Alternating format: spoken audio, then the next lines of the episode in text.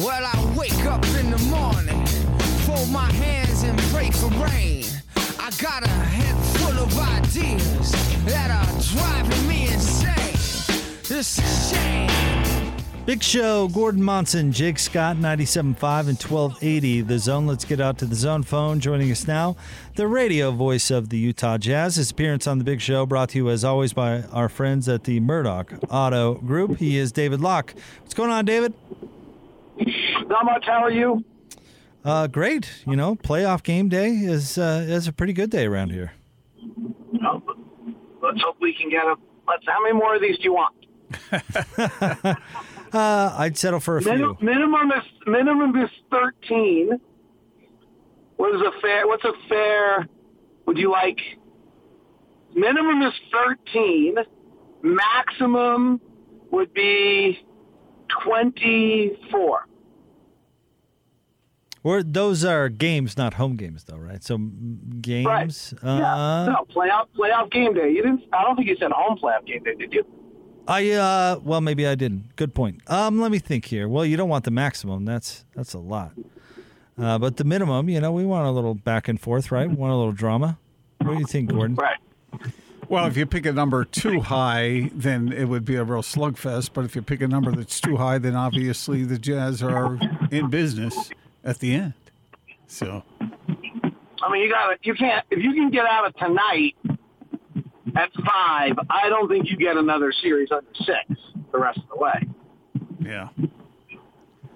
So, David, speaking of tonight, what are you expecting to see? Obviously, the Grizzlies, they play hard, they play tough. The Jazz are the better team. So, what happens tonight? Um, I, I'm not in the prediction business. The odds makers have us as a nine and a half point favorite, I believe.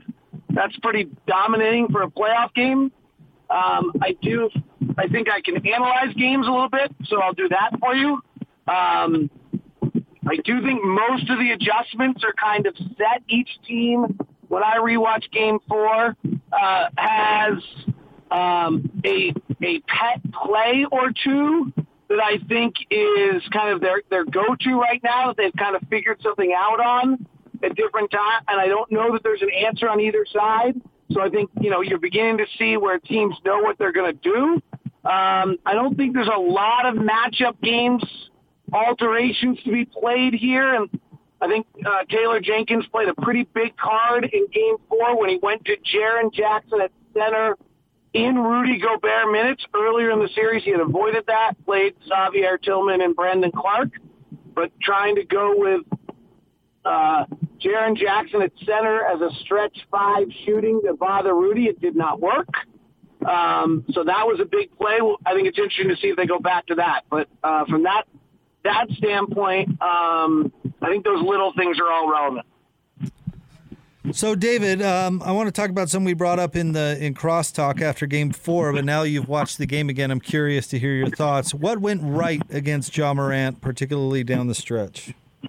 Really committed to forcing him right to his right hand. Um, down the stretch. Well, in general, however you want to answer it, I, I thought they played better against him defensively, and he didn't take yeah, over I mean they down the were re- stretch. they were really committed to keeping him his right hand, which I think made him make an extra effort to get. He is uncomfortable going to his right hand. He wants to come right to left. Um, he almost even will is he made some nice plays going left to right in game um, three of the series. But if he starts top or right and you force him right, that's not actually his preferred deal. Um, we'll see if he adjusts today. Um, but that that's not. I don't think he loves that. So I think that's um, that. I think Conley did a nice job of forcing him on into that. I wasn't left with much else, Jake. I'll be honest. I'm trying to think back. I watched the final fourth quarter today. You know, we're up ten with like three minutes left. It's kind of over by that point. Right. So, you know, what did the other one? I would just say, I, I thought, you know, he's playing 42 minutes a night. It's just a lot. Um, they're doing a good job of hiding him defensively, so he's not wearing out as much on that end as he was. Um, otherwise, I don't have a lot on like any. Yeah, I don't have. I mean, Royce O'Neale defended him more than Mike Conley, and he's not having a great series when guarded by Royce O'Neale. I think he was two of nine in the game, and he's about 39 of 25 or 27 when guarded by O'Neale in the series. And Royce is big and strong enough; he can go under the pick, force him into some of those threes, and then at the same time get back in front of him and bother him. When Mike goes under, Mike's not big and tall enough to bother him after he goes under and he's working his way into the paint. David, Jake and I were talking earlier about how much fun it is to watch Rudy Gobert when he's aggressive, whether he's taking passes from the perimeter or someone's driving and dishing to him. When he goes to the basket with authority, it is really fun to watch that kind of power. Do you expect that for tonight? Well, I mean, I think Rudy plays super hard every night, so I would expect that. I didn't think that he, I didn't get the feeling he didn't do that in the first half, but I felt like there was a play early where Bojan drives to the basket. They got five guys in the key. Five. You know, to some extent still, when a team wants to take Rudy out of the game, they can. And I think we took five more threes in the first half than we did in the second half and hit. Like I think we were like 10 of 19 in the first half from three. In the second half, we I think got 14 threes, something in that range. And like that doesn't seem like it's that big a deal, but that's actually a pretty big difference. And what that was is that you know they basically covered the paint. We went 10 of 19 from three. They had to change a little bit, and that allowed Rudy to make a few more plays, and he was fabulous in the second half. I, I suspect tonight that Memphis is almost going to go full circle. In the regular season, Memphis forced us to take off the bounce three point shots. We did that a little bit in game one and then went away from it in game two. But in the regular season, if you recall, Jonas Valanciunas literally sat on the rim. Like it was crazy. I'm not sure I'd ever seen anybody play drop to that level. And we other than Donovan, didn't make those shots. I don't know if they'll go that extreme, but they've been playing Valanciunas close to the point of the screen for a lot of this series without a great deal of success, and certainly not any success against Donovan and not any success against Mike. So I suspect that we very well could see them go back to that approach in this game and have us uh, be forced to make off the bounce threes again. I know this is jumping ahead a little bit, David, but it's also asking about a different series. Uh, if slash when the Jazz close out Memphis, who will who will their opponent be in the second round? Oh, I mean, it certainly feels like it's the Clippers at this point. Um, I do think Denver. Denver's wins were largely predicated on the fact that Denver had an unbelievable shooting games uh, at a level that was not replicable. And then I think that was not replicable. Um, then I think from their standpoint, maybe the scariest thing was that they had a 50% shooting night in game number three and lost. Um, and so I think that, you know, I think if I'm them, that has to concern me. You shouldn't shoot 50% from three and lose an NBA game. Um, and so the fact that they did that, now you have Luka's health is an issue. Um, it feels as though it's the Clippers. I'd like him to force it to seven, um, though frankly Donovan is so much better with um, time off. Without time off, I'm I'm not sure that's actually totally true. David, we usually by the time we get to this point in a series, there are any surprises at all. Do, do you uh, do you think we'll see anything different as far as something new tonight?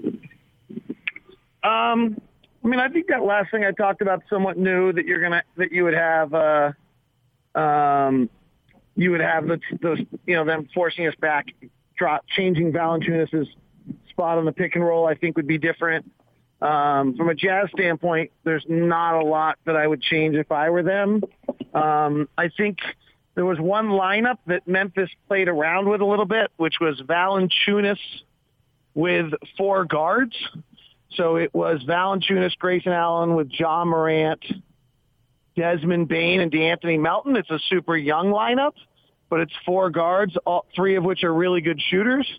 And that actually caused us a little bit of trouble. And so I'd suspect we see that again. It also gives them, if you classify Desmond Bane as a good defender, It gives them two good defenders. It does have Dillon Brooks off the floor, which is, you know, they're probably better when Dillon Brooks is on the floor. Um, so keep an eye on that. Also has Kyle Anderson off the floor, which is, you know, I think Kyle Anderson's super good, but he's not a very good shooter. So uh, they played with that lineup for a little bit, which was different, and I thought was pretty good. So um, maybe, the, but you know, you can't, you're not gonna like run an extended period of time without your guys, right? So there's just not like we all talk about adjustments and it's fun. It's fun to watch, and there's the Jazz have done a brilliant job and how they space the floor and move guys. I mean, a lot more of that. A lot more of the adjustments is like where someone might be spaced on a pick and roll or how you're, you know, you're used to them defending. And so where you're going to rotate out of and things like that than some of the more obvious stuff to us, like personnel or starting lineups or things like that. Those happen. I mean, there's the legendary Steve Kerr uh, when Memphis was up two games to one, and he takes Andrew Bogut and has him guard Tony Allen, and you know that's one of the great playoff adjustments of all time. But I don't, I don't see a lot of, I don't see something like that happening here.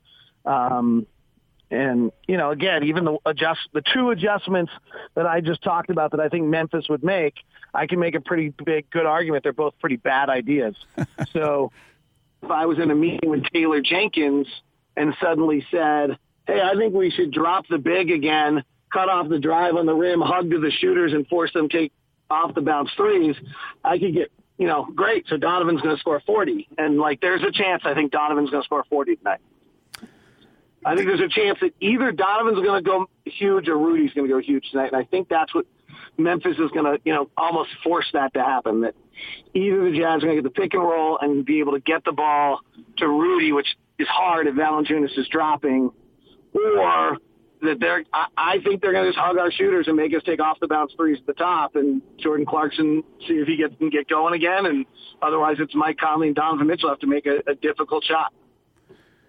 David, I heard you talk about this on Saturday before Saturday's game, but for our listeners uh, in our time slot, curious uh, your thoughts on the passing of the uh, late great Mark Eaton. It's just so sad. I mean, really, that's you know, and, and the pain I, I felt out of Phil Johnson and Thurl Bailey when I talked to him that day was so evident. Um, you know, I was I was fortunate to know Mark. Um, I was, you know, I was, but not not in the way that other people are. I don't want to overstate that in any way, shape, or form. Anyone who was fortunate enough to interact with Mark knows um, what was exactly that. They were fortunate enough to interact with Mark. He, uh, the comment I made to a bunch of people um, that I've talked to in the last few days about this was the, the beautiful thing about Mark was that anytime you were talking with him, it, there was a sincerity to the conversation that you were having with him. He was engaged in that conversation for a guy who literally could have been looking always for his next conversation. Um, you know, he was he he was not um, looking for the next conversation. He was engaged in your conversation uh, that's always what I was struck with about him. And when the word of his passing came across, that was actually the first thing I thought of. And when I relayed that to people, they've all kind of nodded that yes, that's a that's a good um, uh, kind of characterization of him. I, I, you know, the pain that was felt by those close to him. Ron Boone shared the story of calling Thurl and just Thurl screaming um, in anguish uh, upon the news. Um, you know, talking to Phil Johnson that day, it was just obvious how, how hard a day it was. I'm driving by Mark's house literally right now, looking out on it, um, where he was riding at the time. So probably appropriate. I just a sad day and a really sad day. I live in Park City and a really sad day for the Park City community too, not just the jazz community. He was certainly a part of this community and skiing at Deer Valley virtually every day and just kind of known around town. Everybody has met Mark a few times, and uh, I think there's a sadness to that.